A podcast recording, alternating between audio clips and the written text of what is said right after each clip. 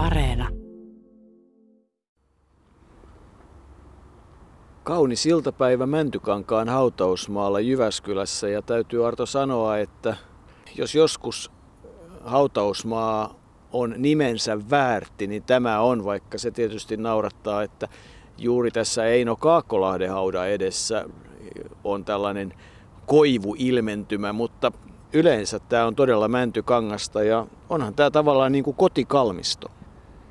Niin, kyllä se minulle tietysti on, että silloin harvoin kun täällä käy, niin vähän herkistää. On täällä isä ja on täällä äiti ja on täällä yksi sisko ja yksi veli ja paljon muitakin sukulaisia, joten siinä mielessä merkittävä tärkeä paikka ja kiva käydä täällä välillä. Huomata, että kaikki on tavallaan kunnossa ja Eino Kaakkolahti, josta puhuit, pesäpalloilija, mäkihyppääjä, liikuntaneuvos, niin hän oli minulle Jyväskyläläisenä kyllä myös hyvin merkittävä hahmo. Olihan meillä ikäeroa lähes 20 vuotta, mutta Eikasta aion tässäkin jutussa puhua, koska Eikkana hän sitten minullekin tutuksi tuli ja oltiin, oltiin jo vähintäänkin tuttava ja ystävä välimailla, kun Helsingissä pesäpalloasioissa tavattiin ja oltiin. Mutta sen muistan ikuisesti, kun Harjulla 50-luvun puolivälissä semmoisena olisiko ollut Okserin korkuinen, hevosesteen korkuinen poika, Artopoika huuti, huuti kovaa siitä, kun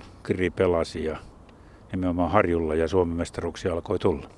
Aika monelle se Kirin nousu ja, ja se Jyväskyläläinen pesäpallohuuma on ollut merkittävä osa urheilua. Olympiakomitean ja Valon puheenjohtaja Risto Nieminen sanoo, että sillä ja Kirin komeilla asuilla on ollut merkittävä vaikutus hänen ajatuksinsa urheilusta.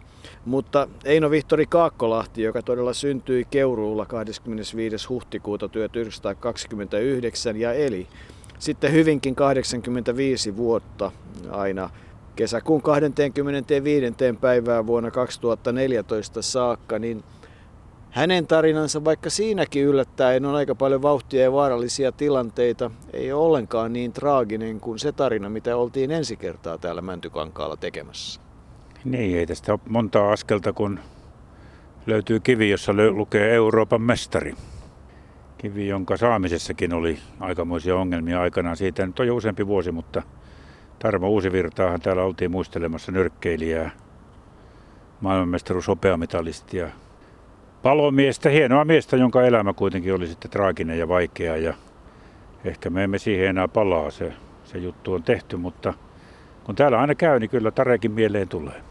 Niin ja palokuntaa voidaan kohta palata, mutta jollakin tavalla semmoinen hauska anekdootin omainen miete tuli mieleen, kun tuossa Eino Kaakkolahden elämää pohdin, että pesäpallo, kun nyt tunnetusti ei periaatteessa ole olympialaji, niin jos mennään vuoteen 52, niin ei se Arto hirmu kaukana ollut, etteikö Eikasta olisi tullut urheilija, joka olisi ollut olympiakisoissa samana vuonna sekä talvi- että kesäkisoissa.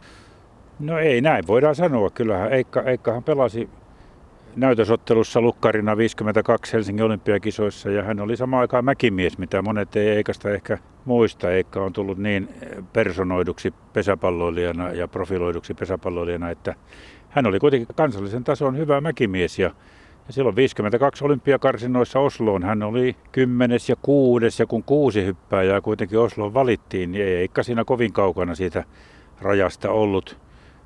Oslohan valittiin sitten muun muassa Pietikäisen veljeksistä Aatto, joka siellä sitten jotenkin syyllistyi pieneen järjestyshäiriöön eikä koskaan hypännyt. Ja Matti Pietikäinen oli kilpailukielossa plus, että hänen jalkansa oli murtunut, mutta tähän palataan myöhemmin. Mutta Eikka oli hyvin lähellä ja silloin hänestä olisi tullut samana vuonna sekä kesä- että talvikisoissa tietyllä tavalla ollut osallistunut tai urheilut urheilija, näin voidaan sanoa. Kyllä se tietysti ajatuksena on se vähän kaukaa haettu jouko, mutta mahdollinen ja, ja kiva pekuuloida.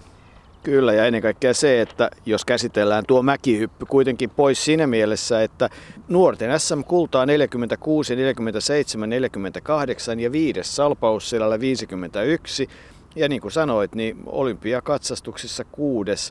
Eli siinä se mäkihyppyura on, kun siihen vielä liitetään se, että hän ei suinkaan ole ollut Saksan, Itävallan tai Keski-Euroopan mäkiviikolla kuten väitetään, mutta hypännyt kyllä yhtä aikaa Tauno Luiron kanssa ja hypännyt samassa mäessä kuin missä Luiro hyppäsi sen kuuluisan 139 metriä. Ja kyllä kun ajattelee, että se Taulumäen hyppyrimäki, niin mitähän siellä sitten on pompittu 450 metriä, niin on se voinut olla aikamoinen kokemus Eikalle kaatua 115 metriä ja pysyä pystyssä 108 metriä.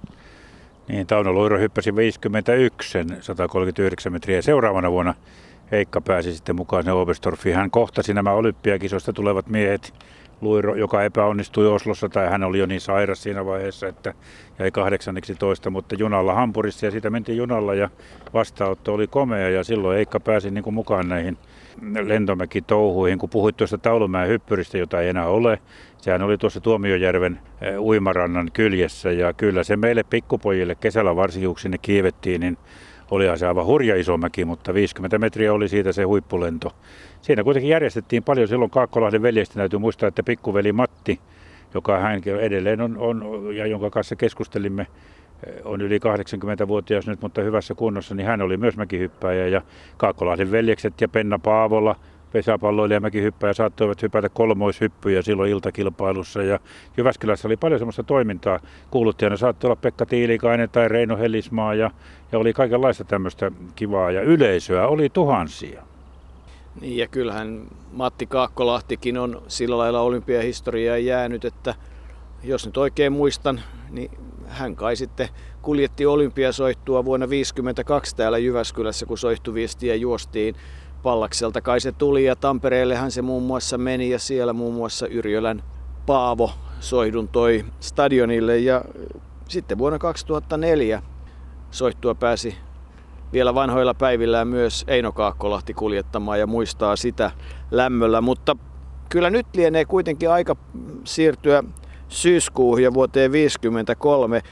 Mennään takaisin ja otetaan se aasinsilta siihen palokuntaan. Miten ihmeessä palokunta polttaa vettä?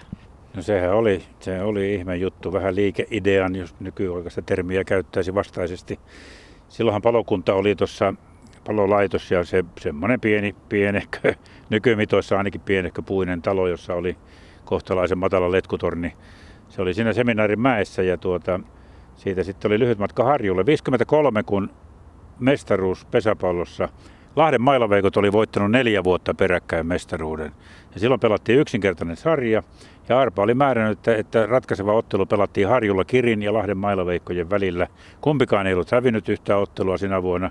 Ja tämä yksi ottelu sitten ratkaisi. Ja edellisenä iltana ja yöllä sato vettä aivan valtavasti. Harju tulvi, sehän oli urheilukenttä, ruohokenttä.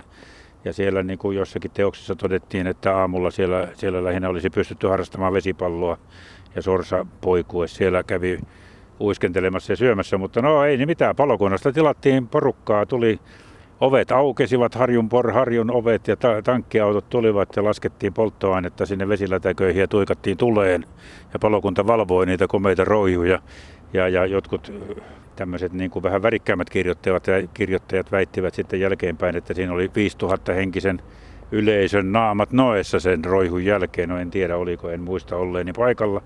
Kenties olin, kenties en. Mutta siitä saatiin kuitenkin kenttä semmoiseen kuntoon, että eihän se missään pelikunnossa ollut, mutta kyllä siinä pelattiin. Ja Kiri voitti 13-3. Heikka oli lukkarina baseball Räpylänsä kanssa. Ja se oli niin merkittävä voitto, että Lahden mailaveikot ei sen jälkeen koskaan enää tullut SM-mitaleille, ei voittanut mestaruutta eikä mitaleille, ja kohta tippui mestaruussarjasta poiskin. Eli pesäpallon valtikka siirtyi silloin Päijänteen eteläpäästä Päijänteen pohjoispäähän Jyväskylään. Niin, kyllä Jyväskylässä on ollut lohia, on ollut kirja, on ollut honsuja, on ollut vaikka mitä pesäpalloa on pelattu. Ja kyllähän tietysti kun katsoo tätä Eino Kaakkolahden tavallaan CVtä pesäpallon osalta, niin neljä mestaruutta, 53, 56, 57, 58, pari kertaa kakkonen, 49, 52, 54 ja pronssia 50, 51. Ja sitten Honsussa vielä vuonna 1961 pronssia, joten kyllähän hän on ollut monessa mukana, mutta että tässä vaiheessa tulee mieleen, että vuonna 1955 täältä ei löydy minkäänlaista mitalimerkintää. Ei, itse asiassa kirja oli lähellä tippua silloin, silloin pois. Se vielä 53 sen huumaavan mestaruusvuoden jälkeen sai hopeaa vuonna 54, mutta 55 oli vaikea vuosi. Silloin Kiri oikeastaan pysyi sarjassa ainoastaan sen takia, että joukkueiden määrää lisättiin. Ja Eino Kaakkolahti pelasi ainoastaan neljä ottelua sinä vuonna. Hän ei myöskään pelannut itälänsiottelua sinä vuonna. Kaikkina muina vuosina kyllä pelasi. Siihenkin voidaan palata, että ei hän lukkarina ollut itälännissäkään joka kerta. Mutta Eino Kaakkolahti pelasi vain neljä ottelua vuonna 55. Silloin Eikasta oli tullut tämmöinen pikkukaupungin julkis. Ja, ja julkiselle tarjotaan ja julkista viedään ja julkisten kanssa ollaan kavereita. Ja Eikallekin tuli tuollainen niin kuin monille ihmisille ja ihmisille tulee, jotka saavat julkisuutta hetki, jolloin sitten alkoi viihde maistua ja Jyväsovin paari alkoi olla sitten entistä tutumpi ja, ja siinä oli suuria vaikeuksia. Hän oli solminut avioliiton Pirkon kanssa vuotta aikaisemmin, 53 kaikki, tai kahta vuotta aikaisemmin. Ja, ja, ja se oli tietysti tärkeä hetki, mutta, mutta kyllä Eikalle se Jyväsovi alkoi olla sitten vähän liian tuttu paikka. Ihmeesti hän kuitenkin siitä selvisi silloin sitten seuraavaksi vuodeksi ja sitten hän tuli kolme mestaruutta er, peräkkäin. Ja, ja, ja sitten, mutta kuitenkin siinä meni, siinä meni silloin 55 ilmeisesti myös työpaikka poliisilaitoksella. Tuli jotain, jotain epäselvyyksiä, väitetään, tuli epäselvyyksiä takavarikkoviinojen kanssa. Ja, ja sitten hän oli hetken aikaa rakennustöissä, mutta pääsi sitten TVHlle töihin ja se ilmeisesti pelasti Eino Kaakkolaisen lopullisesti. Ja TVHn kautta hän sitten teki sen, mitä minä muistan Jyväskylässä, joka oli aivan sensaatiomainen juttu. Eli Eino Kaakkolahti siirtyi Kirin lukkarista Honsun lukkariksi. Viitisen tuhatta innokasta pesäpallon ystävää oli saapunut Helsingin Hesperiaan seuraamaan pallonlyöjien päätapahtumaa tältä kesältä, 29. itälänsiottelua. Lännellä oli takanaan 12 voittoa idän 11 vastaan. Viisi ottelua oli päättynyt tasan. Ennen tämän ottelun alkua oli kulunut peräti kuusi vuotta siitä, kun Itä viimeksi selviytyi ottelussa voittajana. Valitsijamiehet olivat tehneet tarkkaa työtä. Länsi luotti nopeuteen ja kokeneisuuteen. Vain yksi uusi mies veti ensimmäisen kerran pelipaidan ylleen. Hän oli Sileen Ilmajoelta. Itä puolestaan oli vetänyt peräti seitsemän ensikertalaista tulee. Idän huoltaja oli luonut poikiinsa hyvän hengen. Niinpä ensimmäisessä vuoroparissa ei länsi saanut miestä edes kakkoselle, kun taas idän uutukaiset kotiuttivat yhden miehen. Lyöjänä oli joukkueen kapteeni Hietanen, juoksijana Yliaskari. Kolmannessa vuoroparissa koreilivat taulua numerot 3-1 idän hyväksi. Ilmassa leijui yllätyksen henki. Suurten ottelujen mies TMPn Lindholm katkaisi siltä hetkeksi siivet, vuoden varma sijoitus kakkospuolelle ja Uuri Stolhammer kipitti tilanteen 3-2. Peli jatkui edelleen suuren tasaväkisyyden merkeissä. Tuon tuostakin yleisö sai aihetta suosionosoituksiin. Yliaskarin hienot syöksykopit, Niemisen kakkosrajapomput, Lakaniemen juonikkaat nostot toivat keltapallon ystäville veden kielelle. Merkki päällä, mies syöksyi kohti tasoitusta, pallo läjähti kuitenkin ennen vaihtomiehenä peliin tulleen Kaakkolahden kummitukseen, näin oli pienoinen yllätys sinetöity ja Itä oli voittanut pelin 6-5. Se sai 14-kertaisen itälänsimiehen Kaakkolahdenkin hypähtelemään nuorukaisten tavoin. Eino Kaakkolahden luonne, minkälainen ihminen hän oli. Tiedät, että olen tavannut hänet muutamaan otteeseen ja silloin tapasin vanhan herrasmiehen, joka oli äärimmäisen ystävällinen, suorastaan, no en voi sanoa sliipattu, mutta että kun tavallaan malli esimerkki siitä, miten hyvin käyttäydytään. Mutta sitten kun rupeaa miettimään tätä 53-55 kautta ja sitä huonoa käytöstä, mitä siihen liittyy ja asioita, mitä sen ympärillä on ja kaipa siihen liittyy kaikenlaisia tragedioita, niin jotenkin eh, tämä ei, ei niin kuin, ihan kuin ei puhuta samasta ihmisestä, eikä sitten oikein puhuta samasta ihmisestä kuin myöhemmin aikalaiset ja ennen kaikkea pesäpalloliitossa toimineet ovat kertoneet, että, että Eikka on osannut kyllä pitää niin kuin omasta arvostaan huolta. Hän on halunnut omia mielipiteitään hyvin vahvasti kuunneltavan, tarvittaessa käytti vahvoja taustavoimia ja että onko se sitten ollut jotain tämmöistä huonoa itsetuntoa vai mistä on kysymys, mutta et hänestä on niin monenlainen kuva. Minulle kuva on kuitenkin herrasmiehestä, joka on ollut äärimmäisen ystävällinen. Kaikki sanovat Eikasta, että hän oli ystävällinen ja totta kai minäkin, jonka jonkun verran häntä tunsin. Siis hän käyttäytyy lähestulkoon koodin mukaisesti ja, ja Pirkko vaimonsa samalla lailla. Aivan loistava pariskunta silloin, varsinkin sen kun he olivat muuttaneet Helsinkiin ja, ja, ja olivat sitten jo tämä urheiluura ulkopuolella. Mutta täytyy muistaa, että ei Eikan lähtökohta, kuten ei veli Matinkaan ollut mikään kovin kummoinen. Se, he, he olivat kotoisin tuolta Keuruun Rossin kylästä, Mäntä ja Jyväskylän puolivälin tienoilta. Ei siellä tiedetty pesäpallolustakaan paljon mitään silloin. Ja, ja voi olla, että jos ei sitten olisi kohtalo puuttunut, huono kohtalo puuttunut peliin, niin tuskin Eino Kaakkolahti olisi pesäpallolun kasvot, pesäpallon legenda tällä hetkellä, mutta heidän isänsä, siellä oli hyvin, hyvin, hyvin toimeen tuleva Kaakkolahden tilaa, mutta isä takasi toista viljelijää ja tämä teki konkurssia ja sitten jouduttiin tilaa myymään.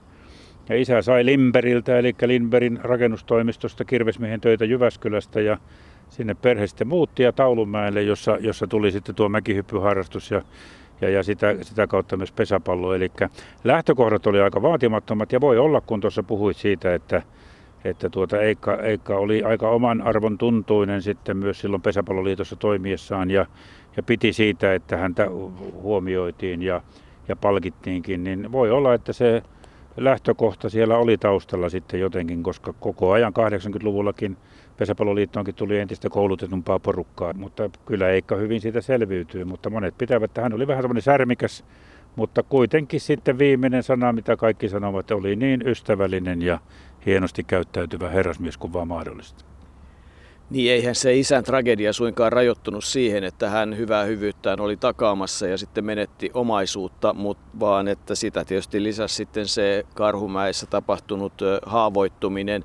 Sekin on aika mielenkiintoinen tarina. Kyllä housut on ollut joskus arvokkaat, kun niitäkin on pitänyt lähteä sitten hakemaan pois talosta, joka jo on oikeastaan hyökkäyksen kohteena. Ja siinä vaiheessa isä taisi haavoittua ja voi olla, että hän ei sitten oikeastaan siitä koskaan oikein kunnolla toipunut. Että kyllä perheessä tragediaa on ja, ja kyllä tulee mieleen se, kuinka kovilla veli Matti oli sitten jossain vaiheessa silloin 50-luvun puolivälissä, kun hän hän veljeään kyllä avitti ja varmasti Eikka siitä osasi olla hyvinkin kiitollinen myöhäisempinä vuosina, mutta ei kai se Arto ole väärin sanoa, että ilman Mattia Eikalle olisi voinut käydä aika huonosti. Niin, silloin vaikeina hetkinä, mutta toisaalta taas Matti sanoi, että, että silloin kun isä kuoli 50-luvun alussa, niin Eikka tietysti vanhempana veljenä joutui aika koville siinä perheen, perheen kanssa ollessaan ennen kuin Pirkkovaimon sitten tapasi, tapasi ja tavallaan eriytyi. Sekin on hauska kertomus se, miten, miten tuota Eikka vaimonsa tapasi. Ossi Luoma, Pirkon veli on siitä meille kertonut. Se tapahtui Jyväskylän työväenravintolassa, jota sanottiin Polsuksia. Ja sieltä hän oli sitten Ossin yhden veljen pyynnöstä lähtenyt Pirkkoa saattamaan. Polsuhan oli sikäli mielenkiintoinen paikka Jyväskyläläisille, että siinä oli kaksi puolta. Toisella puolella ei ollut pöytäliinoja pöydillä ja toisella puolella oli pöytäliinat. Ja aina sanottiin, että siellä, siellä puolella, missä pöytäliinat on, niin siellä suunnitellaan ja sitten toisella puolella toteutetaan. Ja ehkä siellä oli sitten suunniteltu Pirkon saattia ja sitten lähdettiin saatille ja niin siitä tuli elinikäinen kumppanuus. Ja kun Pirkko sitten kuoli kolme vuotta ennen kuin Eikka, niin kyllä se viimeiset kolme vuotta olivat Eikalle suuren, suuren ikävän aikaa. Puhut tuosta Polsusta ja Jyväskylän yöelämästä ikään kuin siinä olisi jonkinlaista ammattitaidon osaamista, mutta ei mennä siihen sen tarkemmin. Lukkarin semmoinen peruslähtökohta, että sitä pitää kehitellä mielessään sitä peliä niin paljon pitkälle, että siihen tämmöinen juonikkuus ja juoniminen on yhä alati siinä se tärkein osa-alue. Koko se lukkaripelin osa-alue on tärkein, että on juonikas. Analysoi hyvin tarkasti vastapelaajat ja, ja suunnittelee jokaisen syötön sen mukaan, minkä tyyppinen siellä on vastustajalla lyöjä toisista peleistä sekä katsottiin ja jopa siihen minun parhaampiin aikoihin oli semmoista vakoilutoimintaa olemassa, että meiltä joku edustaja matkusti sitten meidän seuraavan vastustajan kotikentälle seurailemaan näitä vastustajien toimintoja ja, ja sen mukaan luotiin omaa taktiikkaa sitten peliin.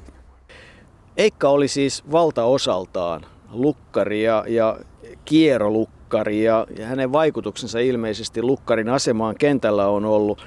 Moinen. Tolppa Eikka on yksi semmoinen lempinimi Eika ja Kaakon lisäksi. Ja, ja tota, hän oli hyvin juonikaveri ja, ja nyt tulee sitten mieleen se tavallaan se baseballin osuus, nimittäin baseballissahan oikeastaan idea on siinä, että se on kaksin taistelu, jossa lyöjä ja, ja syöttäjä, voisi sanoa baseballin lukkari tavallaan ottavat yhteen. Ja sehän on kun tämmöinen lännen kaksin taistelu, niin aikanaan täällä Jyväskylän kesässä professori muun muassa lajin suosiota valotti ja, ja kyllähän jollakin tavalla tästä saa aasin sillä myös Eikkaan tästä baseballista. Niin, eikä se nyt oikeastaan mikään aasinsiltakaan ole. Eikkahan tuli tunnetuksi baseball-räpylästä ja, ja tuota, olihan niillä muillakin, mutta ennen kaikkea kun puhuit tuosta juonikkuudesta, niin Jussi Kiikeri, joka on tunnettu Ilmajoella Marit ja Mikot kuorosta ja Ilmajoen musiikkijuhlista, mutta hän oli myös erittäin tunnettu ja hyvä pesäpalloilija silloin. Ja lopulta sitten Eikka Kaakkolahden ja Pirkko Kaakkolahden perheystävä, niin hän kertoi, että Eikan juonikkuus lähti siitä, että hän joka kerta hän katsoi, missä lyöjä on, mihin suuntaan varpaat osoittavat. Ja jos se oli lähempänä lautasta, niin hän syötti sinne etulautaselle ja, ja pystyi. Hän ikään kuin kävi kaksintaistelua, niin kuin sanoit baseballissa. Mutta baseballissahan Tahko Pihkala aikanaan huomasi, että suomalaisille semmoinen vaakasuorasyöttö ei käy, vaan se, se tuota, tehdään pesäpallossa tämä tämmöinen tolppa ja, ja sitähän Eikka sitten sillä sitten teki näitä juonia, mutta se baseball räpylä oli Eikan tavaramerkki. Hän ei halunnut sellaista räpylää, jossa on haavi, koska sieltä lukkarin on aina on vaikea kaivaa sitä, kun täytyy olla nopea. Ja, ja tuota, tuon räpylän selvittämisessä urheilumuseossa on yksi Eino, Eino Kaakkolahden Eikan räpylä, mutta ei siitä ole tietoa, onko se ihan alkuperäinen vai, vai joku muu, mutta se oli yksi tavaramerkki, josta Eikka Kaakkolahti tunnettiin. Ja muistan silloin 50-luvulla sitä kyllä ihmeteltiin. Pikkupojat me ihmettelimme, että miten tuommoisella voi sen pallon pyydystää, mutta Eikkahan pyydysti sen monella tavalla. Niin siis Eikkaahan liittyy moniakin legendoja, muun muassa semmoinen legenda, että hän on heittänyt räpylän ilmaan ja räppallo on heit osunut siihen ja tipahtanut rintaan ja sitten hän on palannut vai onko se oikeastaan legenda? No useimmat eivät usko, kun sitä kertoo, mutta otetaan nyt semmoiset pelaajat kuin Penna Paavola, joka voitti neljä mestaruutta Kirissä ja on edelleen voimissaan ja sitten Jussi Konttinen, joka pelasi Eikan kanssa yhtä aikaa Honsussa, niin molemmat kertovat samanlaista tarinaa, mutta eri paikasta. Penna kertoo, hän pelasi siellä kakkosvarana takakentällä kertoo vetäneensä oikein kovan tappoheiton kohti pesää ja sanoi, että tuo pallohan oli lähinnä nousussa vielä, kun se tuli sinne Eikan kohdalle. Eikka heitti räpylän ilmaan, baseball-räpylän, pallo osui siihen, putosi Eikalle käsiin ja eteni ja kuoli. Ja kun tästä puhuttiin, niin me vähän kyllä muistan, kun me molemmat katsottiin alta kulmiemme, että olisikohan toi niin kuin näin. Mutta sitten Jussi Konttinen sanoi, että hänellä on aivan samanlainen kokemus. Outokummussa pelattiin ja tuota, hän sai yhdellä pompulla polttolinjalla, hän oli polttaja, pallon kiinni, mutta, mutta heitto lähti ikään kuin kämmeneltä, jolloin se tulee aika löysäksi ja lähti korkeassa kaaressa, oli menossa Eikan yli, mutta samanlainen temppu. Pallo tai räpylä ilmaa, pallo osui siihen ja jälleen kuolema. Uskokaa tai älkää, jokainen voi uskoa jos haluaa, mutta kyllä nämä pojat vakuuttivat sen, että näin siinä kävi.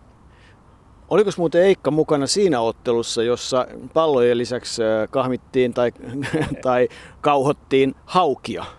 Niin, tai hauki, kyllä. Hän sitten varmasti oli lukkarina silloin, kun Kiri pelasi Vimpelin saarikentällä ja siitä silloin, silloin nuorena tuli, tuli moinen legenda, mutta sen legenda mukaan se olisi ollut Pete Jaakkola, Kirin kakkospesä, joka tuota olisi sillä haavilla sitä palloa kauhunut ja saanut hauen.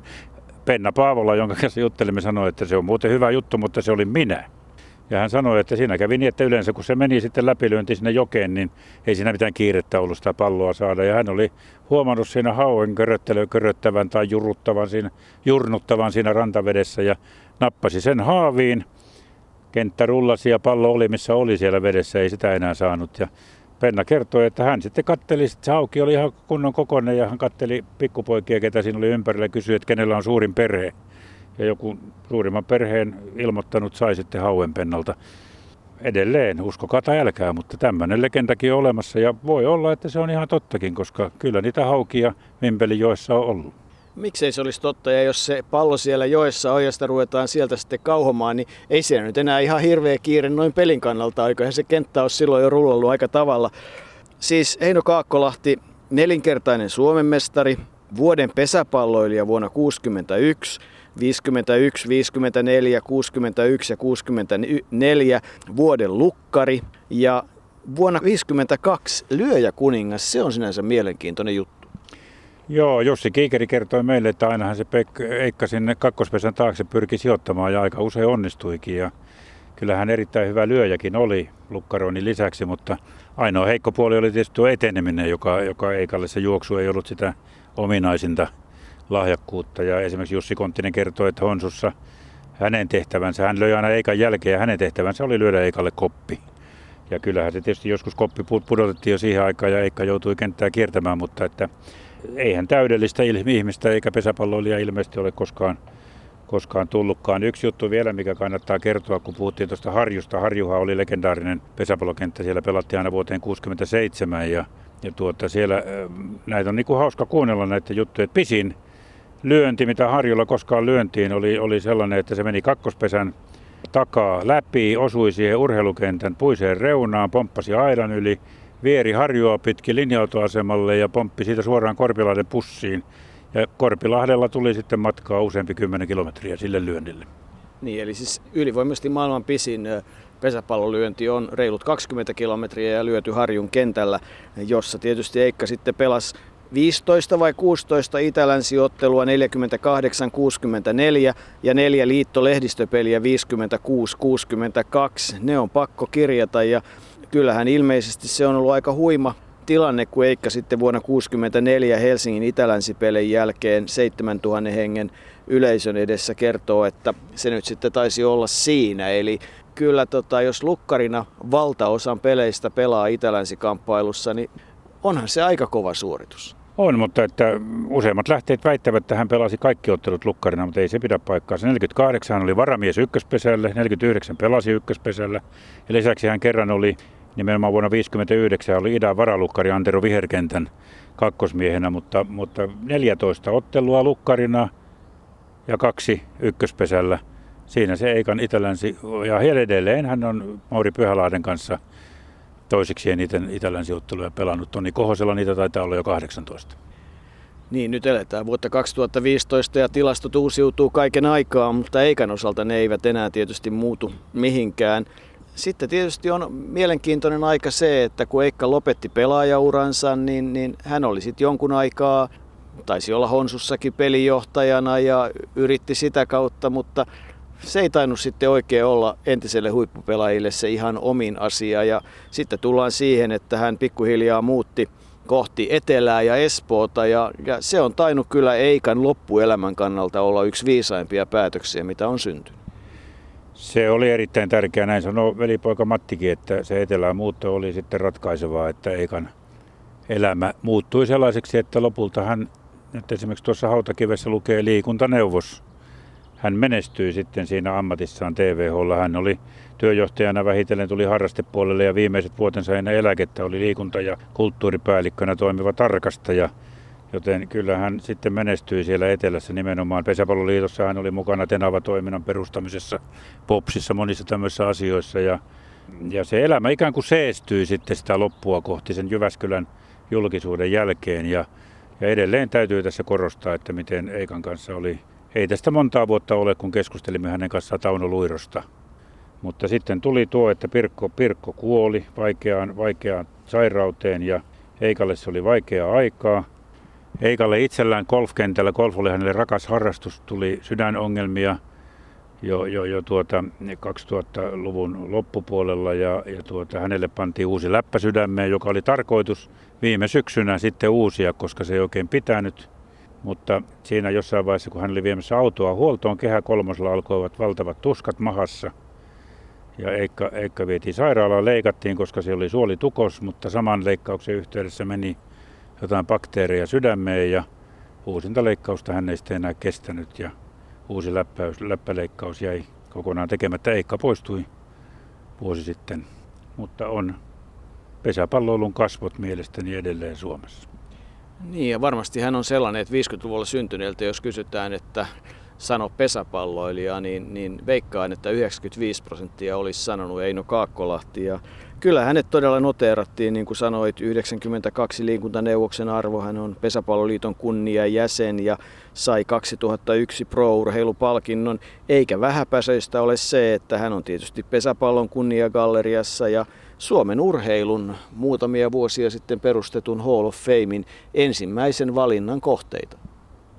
Toimme Eikalle ruusun tänne Mäntykankaalle ja kyllä Eikka on kiva täällä muistella. Hän oli minulle Jyväskyläläisenä erittäin merkittävä henkilö, mutta niin monelle muullekin. Ja kuten kaikilla meillä, niin meillä on ollut valomme ja varjomme ja niin oli myös Eikalla. Ja minulle valo oli se, että sain häneen muutamaan kerran tutustua ja keskustella sen ystävällisen urheilusta hyvin puhuvan herrasmiehen kanssa.